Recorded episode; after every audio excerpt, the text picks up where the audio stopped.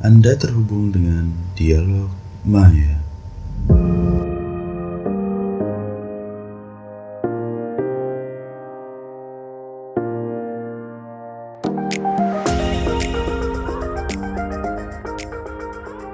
Jadi kita mau bahas apa? Yang lagi panas-panas lah. Oh jelas kebakaran yang panas. Hah? Kebakaran panas. kompor lo di rumah nggak panas? Oh lebih panas kebakaran. Omongan istri lo panas ya? Bukan. Nggak ya? Ya udah, jadi Enggak kita kita itu mau dibahas juga itu. ah lo apaan sih lo belum gue kenalin kok udah lo nimbrung-nimbrung aja lo ya jadi kita mau membahas sesuatu yang kemarin bikin panas lah yang merah-merah menyala tentang masalah kebakaran hutan mul- di Sumatera sama di Kalimantan. Nah, Hmm. kita mau coba bahas seluk-beluknya bareng sama orang yang sebenarnya dia nggak ngerti sih, Bal ya. Dia nggak ngerti kebakaran hutan. Tapi jabatan kerjanya bos. Tapi Serem, oh iya, serem sih. Serem. Staf Emang. ahli bro. Nah, itu nggak boleh dipublish. Oh iya, tentu saja tidak akan dipublish. Ya intinya gini lah, membahas tentang kebakaran hutan dan keseimbangan bumi mungkin. Sedap. Berpengaruh. Anjing. Enggak ya? Gak Enggak ya? berfaedah itu juga kan. Enggak, enggak, enggak berfaedah. Berfaedah itu juga. Intinya gini. ngekat sih nanti kalau kayak gitu. Enggak kan jadi gue mencoba membayangkan gitu ya kita terlahir di bumi gitu dan akan kembali ke bumi. Tapi kenapa Hmm. kita tidak menjaga keseimbangan bumi kita gitu ya? Mm benar juga lo. Eh namanya siapa? Teman Oh, iya. lu itu. Ini ada saudara Nur Hadi Irfan. Mungkin gua sampein ininya dulu aja ya, eh, gambarannya lah dari beberapa data yang udah dipublish. Jadi sampai tanggal 17 September itu ada banyak eh, hotspot. Utamanya nih yang gue lihat paling banyak tuh di daerah Kalimantan Tengah. Ini 900-an, 950-an, hampir 1000 titik. Titik Banyak eh, titik api di sana. Dan kalau misalkan di total gitu ya di 2019 ini ada 328.722 hektar yang kebakar. Itu kalau misalkan lu jadiin rumah berapa rumah, Bang? Lumayan. Ya, males yang ngitungnya. Ya udahlah. Hmm. Oke. Nah, eh datanya Iqbal dong, datanya Iqbal? Oke. Gue juga punya data loh. Tis. ya, coba silakan dong. Data BNPB, Badan. Nasional Penanggulangan Bencana. Ini Dari Januari sampai Agustus 2019, Hmm. area yang terbakar itu 328.724 Itu baru gue hektar. omongin, Bang. ya lu makan. Panasnya beda sih. Oh, iya, beda. 2019 ini lebih lebih banyak nih. Ya, Jadi Iya, iya, iya. nggak cuma di. Kalimantan. Ini- di itu yang 328 itu yang total ininya ya, total total se-Indonesia. Terus gue baca juga nih, potensi kebakaran betul. itu dari BNPB nih ya. 99% itu disebabkan oleh manusia dan satu persennya oleh alam. Jadi mayoritas berarti kan manusia. Jadi yang mau dibahas ya 99 sama yang satu persen. Yang dibahasnya semuanya dong. Kan kita orangnya komprehensif, Lanjut. setengah. Mungkin lo ada pandangan lain mungkin, Van. Apa enggak dong malah menurut gue 100 persen aja itu. Salahnya 100%? dikit banget. Hah? Loh, Untuk kelakuan orang semua aja. kelakuan orang semua ya kan nggak mungkin juga kan kalau misalkan semuanya faktor ala ah, manusia kan nah tapi kan ada faktor alam juga yang eh, mempermudah manusia untuk melakukan itu gitu Iya. nah ini kalau yang gua rasain juga ya ini udah berapa bulan kan musim kering Ya. ya dampak dari inilah dari dampak dari El Nino dampak dari Iya. pemain Atletico Madrid tuh kan situ Aduh, bukan ya? Aduh, udah sih, udah, udah, udah. aduh, aduh. Nah, udah nggak nggak bercanda ya? Iya kan Fernando. Torres kan El Nino coy. Iya, pensiun. Coba lo kalau misalkan googling El Nino Atletico Madrid pasti ketuanya Fernando Torres. Oke, nah jadi dari El Nino ya dari El Nino itu yang bikin kemarau panjang plus di Australia itu lagi ada kebakaran dan efek dari El Nino yang anginnya ke arah barat nih ya, ke arah Indonesia lah. Itu yang bikin udara di kita tuh kering. Makanya kan sampai Hmm. bulan ini belum turun hujan juga kan. Coba mungkin lo ada pandangan lain, Bal. Ya, sepakat. Jadi emang manusia mempunyai persentase penyebab terbesar gitu. ya. Tapi yang tadi juga nggak bisa disampingkan si El Nino itu. Mm-mm. Karena dampaknya yang tadi musim kering ekstrim, Hmm. yang mana ya kita ada titik api dikit langsung bisa nyebar. Hmm. Ada bara dikit bisa langsung nyebar ke beberapa tempat gitu. Karena kan Nah. sebenarnya menurut aturan juga Hmm. sebenarnya ngebakar hutan tuh diperbolehkan dengan catatan ada apa ya, memperhatikan kearifan lokal yang mana berhubungan dengan luas lahan maksimal 2 hektar per kepala keluarga gitu. Ada tuh di Hmm. undang-undangnya tuh. Itu sebenarnya kayak untuk apa ya? Kan suku Dayak ya masih masih ngelakuin itu ya. Untuk ini Ada beberapa Hmm. sih, Ada beberapa suku di ya? Indonesia. Mm-mm. Kalau ada yang tawuran ada yang suka bakar-bakar juga ada. Bakar, bakar gitu kan. Iya sih. Tapi kayaknya kurang pas deh. Aktivis beda, Iya, aktivis aktivis. Oh, iya. Yang gue tahu ya, jadi dari beberapa apa namanya beberapa luas yang kebakar itu banyak efek-efeknya sih sebenarnya. Jadi sangat terlihat lah, apalagi kemarin tuh yang ada video kan, yang di Muaro Jambi ya, Gimana? yang di Muaro Jambi. Oh iya tuh, yang merah-merah itu ya kayak yang planet sampai Mars orange gitu ya. kan. Yang sampai orange. Mm-mm. Bisa kayak Oh gitu, iya yang langit. Oke. Iya, yang langit itu sampai orange. Makanya sampai gue kira anjir kenapa ada ini The Jackmania di atas sana? aduh. Nggak gitu ya. Nggak ya. Aduh, aduh, aduh. Kan aduh. orange ya. Atau ini Oh iya benar. Pusamania Borneo FC kan. Orange orange kan. nah, jadi efeknya tuh ISPU di Kalteng, ISPU tuh Indeks standar pencemar udara, bro. indeks standar Ya, pencemar udara. Nah, itu kayak di Kalteng itu beberapa hari lalu itu sampai 900-an mendekati 1000. Yang sebenarnya Itu di berbahaya tuh. yang sebenarnya di atas 500 itu udah berbahaya. Hmm, serem 500 banget ya. atas 250 ya? Lupa deh gue. Coba ntar lu cari bal, lu tanggung jawab. Nah, Gua lagi lu. dan di daerah Sumatera juga itu udah di atas lima- 150 kategorinya sebenarnya udah nggak sehat makanya banyak yang Hmm. dievakuasi kan dan ada beberapa juga sih yang gini kan yang sampai meninggal bayi baru berapa hari gitu kan Iya, ya. Iya, Nah. Iya, berita. Iya. ironis ya. nah terus gue baca juga tuh apa namanya dari beberapa titik itu mulai ketangkep tangkep tuh beberapa perusahaan yang memang sengaja ngelakuin itu Hmm. Nah, tapi sayangnya dari Menteri KLHK nggak bisa nge-publish itu. Jadi kan sebenarnya ya itu sebenarnya jadi kayak punishment secara sosial lah biar kita tahu mana perusahaan yang bangke-bangke gitu kan sebenarnya. Soalnya sempat ada putusan MK juga ya, haruskan pemerintah nge-publish perusahaan yang terlibat ya. Iya nggak sih, Pak? Ya, tapi kan mereka belum ini, nanti harus ke pengadilan dulu. Oh, yes. Masih banding gitu ya. Iya, Bu. ya, kenapa di sidang dulu kan bersalah atau enggak? Hmm, hmm, hmm. Oh iya benar sih. ya. Tapi nama-namanya udah ada sih ini, inisial-inisial PT apa Iya, Hmm, betul, asal- betul. iya kayak gitu. Iya, Bu. Inisial betul betul deh. Iya deh. Jadi kayak Hmm. ya Jadi bisa di praduga bisa di- bersalah ya. Bisa dibelah juga tuh, Tip. Hah? Jadi kan tadi pertanyaannya, eh, kok bisa kok bisa kebakaran gitu kan? Heeh. Oh iya, Kebakaran iya. itu karena orang Hmm. orang individu atau memang sekelompok perusahaan gitu. Nah, faktanya memang KLHK ini udah menyegel 42 perusahaan Hmm. dan hanya satu lahan milik individu. Satu Bahkan yang lahan. tadi em- satu lahan doang. Hmm, hmm, hmm. Bahkan empat korporasi yang tadi lo bilang ditetapkan sebagai tersangka gitu. Nah, semuanya ini bergerak di bidang perkebunan sawit nih. Jadi, apa ada hubungannya kah kebakaran lahan hutan ini dengan kegiatan Sawit. perkebunan sawit gitu? Hmm. Kalau dari data ini ya mungkin bisa jadi ada ya. Oke, pertama gue tinggalnya di Jakarta ya, jadi nggak bisa semua yang kita ikutin adalah data sekunder. Artinya Hmm.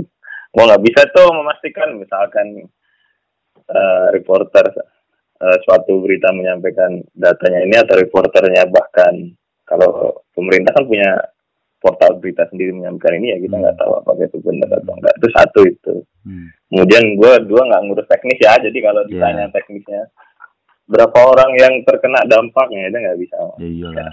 Ya kalau pertanyaannya ada hubungannya kah dengan itu tuh udah tahunan sebenarnya itu kan udah eh, bahkan kalau menurut gue yang memang udah kayak seperti mekanisme aja perusahaan itu untuk Hmm. membuka lahan tuh mereka ya itu kayak yang lu bilang tadi bahwa bahkan menganggap eh, membakar tuh udah suatu mekanisme yang harus dilakukan gitu. Hmm. Cuman kalau sampai separah ini kan kayaknya sih ini separahnya yang kayak 2015 itu yang sampai ribuan eh, hotspot bukan wifi ya.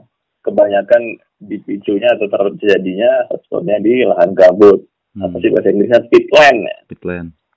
Eh, which is ya itu pasti dari bekas biasanya dari Hmm. bekas sawit yang sudah terdegradasi lahannya jadi pitland. Nah itu yang membuat kita unik tuh susah itu. Bekas sawit Jadi, ya. atau nantinya akan ditanamin sawit?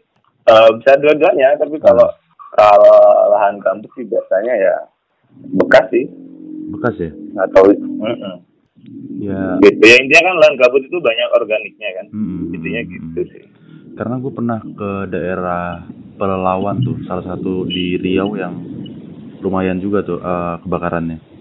Nah itu memang kedalaman gambutnya tuh tebel, Iya kayak 20-30 meter ke bawah. Jadi kalau Wow. misalkan kita padamin di atas, sebenarnya laharnya itu ya, eh, apa ya bahasanya? Ya apinya lah, laharnya. Bara-bara. Ya baraknya itu masih di bawah sebenarnya. Jadi di atasnya kelihatannya udah padam, tapi sebenarnya di bawah tuh masih nyala gitu.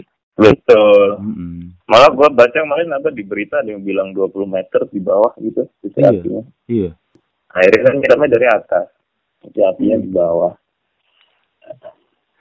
ntar gue mau bersihin. Masa? apa sih gua nungguin lu bersih Iya, ntar gue mau bersihin. Nggak jadi.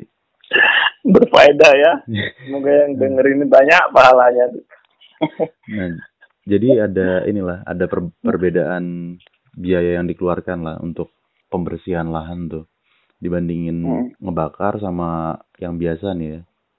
Itu Mm-mm. kalau yang Betul. ngebakar, ngebakar itu cuma sekitar 500 ribu sehektar dibandingin sama kalau yang metode biasa gitu ya, pakai bulldozer segala macam itu sampai lima lima setengah juta sehektar. Hmm. Jadi kan edan tuh perbandingannya 10 kali lipat. Ya Yoi. dengan luasan lahan yang ribuan hektar ya. Itu kan Mm-mm. bisa ngehemat berapa ini, berapa Iya. rupiah kan? Baru buka lahan doang gitu ya. Itu baru buka lahan.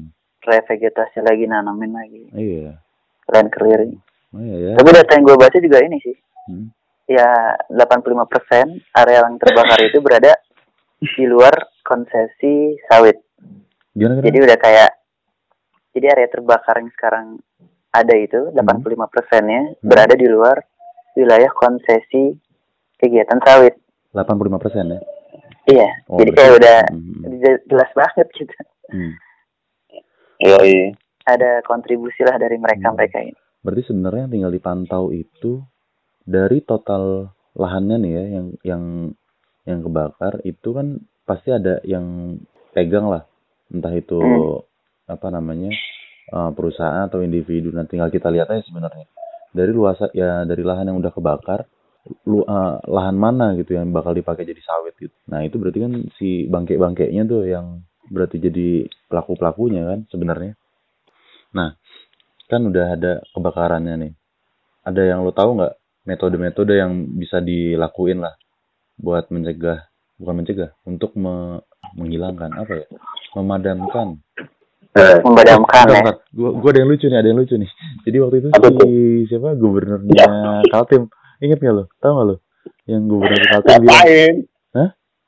Iya terus? iya bilang jadi api yang tidak bisa dipadamkan adalah api asmara anjir. Di saat orang lagi Waduh. hektik kayak gini Waduh. dia ngelawak. Lucu ya? Habis Ini ngedengerin Didi keempat Hah? gitu kayak. Enggak serius. Wah, ambiar, ambiar cuy, ambiar. Ambil. Ambiar. Ya gitulah.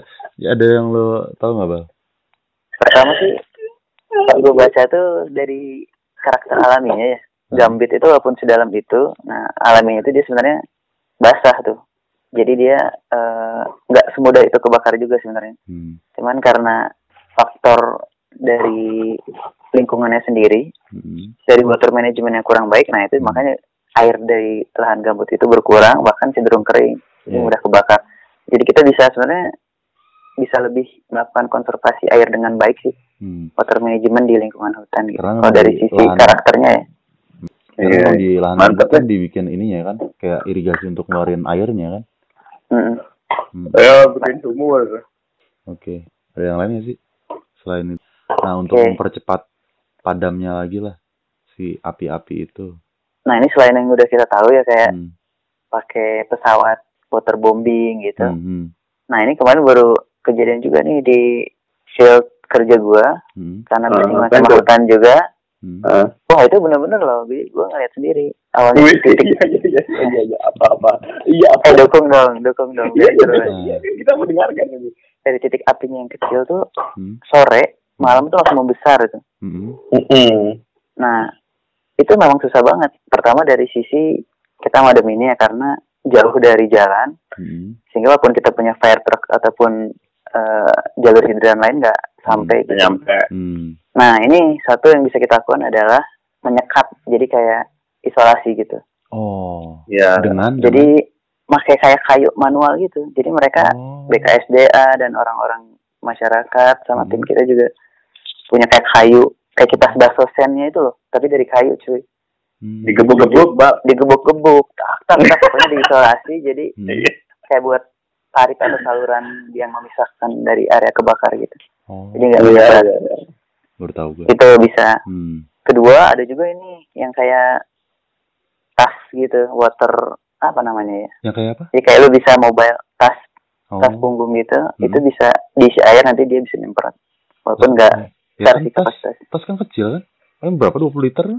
20 liter kayak yang buat pupuk-pupuk gitu tapi itu ada water apa namanya tas Iqbal gede sih tas Iqbal Water pack. iya benar-benar Hmm. ya gue dulu juga pernah tuh kebakaran susah cepet banget soalnya apinya tuh Hmm.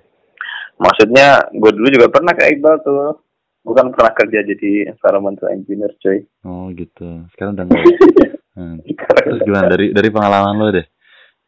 sama kayak Iqbal bener diisolasi Hmm. Eh, jadi seperti kita harus merelakan. Jadi lo nggak bisa memadamkan api itu segede. Kalau udah gede banget itu susah. Malah lo kalau masuk ke situ eh, kita yang jadi korban ya? iya sama bunuh diri udah. Karena kita nggak tahu arah angin ke mana gitu-gitu.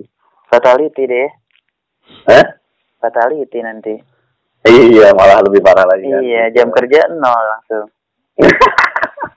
mana SIP sana gue gak ngerti lagi.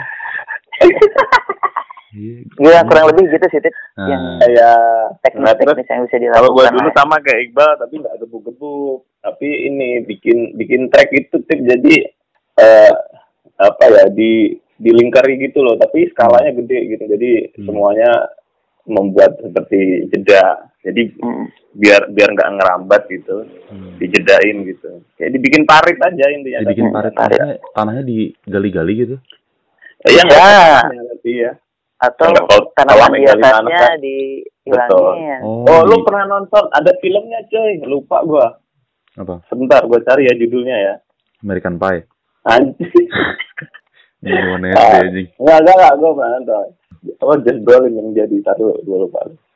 Nanti ditaruh link di bawah aja Eh, iya, siap, siap. Lanjut dulu. Link apaan? nggak ada ya Nggak ada, nggak ada. Only, nah ini yang jadi it's only the brave. Nah itu Only? itu only the brave. Nah, terus gimana? Ya itu di situ dikisahkan tuh, tapi itu enggak enggak ini ya kita nggak bisa menyamakan faktornya. Kalau kalau kita ganteng Hmm. kalau Amerika kan kebanyakan di atas tanah. Ya, siapa sih namanya Just Brolin kan yang jadi panas. Ceritanya tuh tim ya, dan ntar gue nonton. Ker- kerja iya kerjanya memang untuk itu untuk mengatasi kebakaran hutan makanya only the brave Hmm. mau gua kasih tahu nggak ceritanya lu biar nggak usah nonton biar spoiler sekalian nggak nggak artinya dulu deh apa sih artinya kan only the breast tuh kan. Ini sebenarnya gue iya. Bal, nggak usah terlalu ini deh, Bal. Nggak usah terlalu menjijikan gitu lah. Nggak, tapi maksudnya ya intinya isolasi gini. lah ya. ya Isolasi.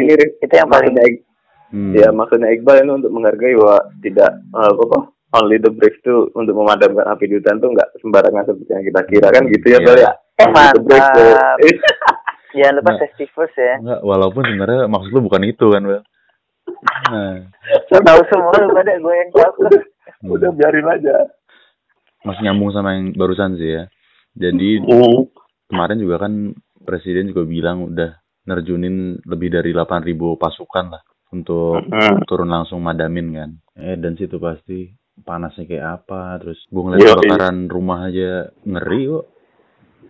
Apalagi ini iya dong Hmm. Jadi apa ya? Jadi kayak lapangan lah, lapangan bara. Anjir nggak kebayang kalau misalkan itu jeblos tiba-tiba bawahnya masih panas. Ya kayak miniatur neraka kali ya. Anjir lebay. Anjir keren. Gak tahu itu gue tip gue Lu antara udah pengalaman atau udah siap tuh? Ya siap lah kalau gua kan masih Oh gitu. merasa masih banyak dosa lah. Tapi bentar aja. Ya langsung masuk surga lagi lah. Iya iya iya. Iya. Jangan doain yang aneh-aneh dong. Ngeri gue juga. Enggak. Oke. Nah, terus ada beberapa cara itu mungkin udah diaplikasiin juga kali ya di Hmm. kejadian kemarin ya. Van, lu tahu nggak sebenarnya hukuman buat yang melakukan pembakaran itu kalau misalkan memang dia terbukti membakar gitu ya? Hukumannya bisa pidana penjara bisa dan denda biasanya Hmm. uang biasanya kalau perusahaan itu sebenarnya kalau masalah cuman eh, cuman tanda kutip ya cuman Hmm. nangkep gitu-gitu tuh sudah sudah bagus karena ini secara penegakan peraturan tuh sudah lintas kementerian nah tuh kalau yang namanya Hmm. koordinasi itu kan hal paling mahal tuh kalau di antara kementerian atau PNS tuh. Hmm, hmm. kita nggak ada yang PNS ya. Nah tapi kalau untuk Gakum nih udah bagus, udah lumayan tuh. Jadi udah Hmm. melibatkan LHK, Pemda, terus polisi, bahkan TNI juga ikut kan gitu. Jadi makanya terma kemarin termasuk cepet kan, maksudnya kayak oh udah ada yang ngebakar langsung pelakunya ada gitu gitu. Hmm. Nah tapi masalah utamanya adalah setelah itu biasanya nih Iya. kalau lu baca Nah kalau lu baca-baca tuh misalkan bahkan nih lu baca di apa ya ini artikel apa ya kemarin tuh lupa BCC atau apa tuh, atau CNN BCC sepertinya. Hmm. Jadi udah sudah ditetapkan tersangka perusahaannya sudah disuruh bayar segini Hmm. Sampai sekarang juga belum bayar kan? nggak bayar udah Iya. bukan belum lagi mungkin Hmm. enggak gitu jadi ya kayak gitu jadi alat alat penegakan hukumnya sudah ada tapi kadang-kadang orang ngeyel gitu Hmm. ya kita kolong berat kan kayak gitu tuh biasanya itu Ya, ya semoga kita support lah supaya nggak angat-angat tai ayam lah. Di sekarang aja mau kita tangkepin. Berikutnya pas udah masuk ke putusan ternyata nggak dijalanin gitu kan. iya udah kalau nggak gitulah. betul sebenarnya kalau Hmm. berani lagi kalau Hmm. misalkan memang berani ya ya kalau nggak bayar dalam jangka waktu tertentu misalkan Hmm. setahun atau dua tahun gitu ya tutup izinnya gitu kayak kayak Hmm. pencemaran lingkungan biasa aja Iya. harusnya seperti itu tapi kalau lu tanya kenapa ini ya orangnya siapa sih sebenarnya yang punya saham siapa nah itu rumit lagi gitu nah Tapi kita-. Biar deh. loh sebagai masyarakat kayak lebih picky gitu lebih memilih. Misalnya kita memilih produk turunan sawit oh Nah, iya benar Betul. yang perusahaannya memiliki sertifikat berkelanjutan. Nah, ini gue baru baca juga nih. Hmm. Ada iya namanya Roundtable on Sustainable Palm Oil atau RSPO. yes Jadi itu asosiasi asosiasi skala internasional yang mengeluarkan sertifikat buat perusahaan. Gitu. Nah, di situ ada listnya nggak, Bal? Mana produk yang udah oke gitu? Biar kita Belum ada, tahu. Jadi belum ada. Kita biarkan pendengar ini nanti mencari. Hmm. Tapi infonya Apa namanya? Indonesia Nama baru nama sertifikat ininya apa? RSPO, RSPO. Mm, Roundtable on Sustainable Palm Oil. Oke. Ya baru 19% dari totalan sawit yang kurang lebih 12 juta hektar itu. Mm-mm, Baru 12 persen. 19% Oh, yang 19%. memiliki sertifikat. yang sudah bahannya ya. tersertifikasi. Mm, Hmm. Dan RSPO Dikit, hmm, dikit banget, masih dikit banget. dan itu juga bukan cuma perusahaan dalam negeri ya, ada beberapa perusahaan yang memang dimiliki iya tetangga tetangga kita juga dengan- banyak yang punya tetangga. Pas tapi pas asapnya masuk ke sana, mereka ya susah juga sih. Ya udahlah, gitulah pokoknya intinya lah. Nah. lu mau ngejulitin negara tetangga Gue mau ngejulitin tapi terus bah ada lagi nggak bah yang kira-kira mau dibahas lagi? Ini jadi buat teman-teman yang di area sekitar kebakaran gitu, Hmm. asapnya pekat. Nah ini juga ada info buat pemakaian masker yang tepat nih. Dik. Oh, ya, oke oke. Wah, Jadi nggak kalau simple masker yang biasa kita pakai buat di Hmm. motor yang berapa ya? Dua ribuan itu. Yang ada di Ya, Indomaret efektif. lah ya. Iya, Hmm. dia efektivitas. Yang goceng dapat tiga tuh. Nah, terus. Nah itu tuh efektivitas ya, filtrasinya Nah, terus cuma 30 sampai 40 persen. 30 sampai 40 persen Hmm, dari itu yang biasa eh, dari ininya pencemar dari ya. total TSS. Nah, TSS. Hmm. ya Total dibandingkan spended solid. yoi. Hmm. Iya, Dibandingkan Nah, ada ada satu lagi tipenya yang sebenarnya lebih pas. Itu respirator yang agak lebih kaku, yang bulat gitu kan. Respirator. Respirator, walaupun Hmm. kita nyebutnya masker juga, cuman dia lebih lebih kokoh, lebih kuat. itu ya, apa namanya? N95 ya? Iya, ada Gitu N, RP, Nah. N95, R99 atau 100. N250? Beda. N250. Gak ngerti gua. Pesawat Gatot Kaca itu loh. Pesawatnya Iya. udah udah udah udah udah, Nah, udah. terus terus N95. Iya, kalau NRP itu kita bisa ngelihat dari spesifik karakternya. Hmm. N itu not resistant to oil. Hmm. R itu resistant oil, P itu oil proof gitu. Oh. Bisa bandingin lah ya. Iya. Nah, angkanya ini kalau 95 dia 95%. menggambarkan eh, kemampuan filtrasinya 95%, Oh. 99%, tapi sampai polutan diameter paling kecil 0,3 mikrometer gitu.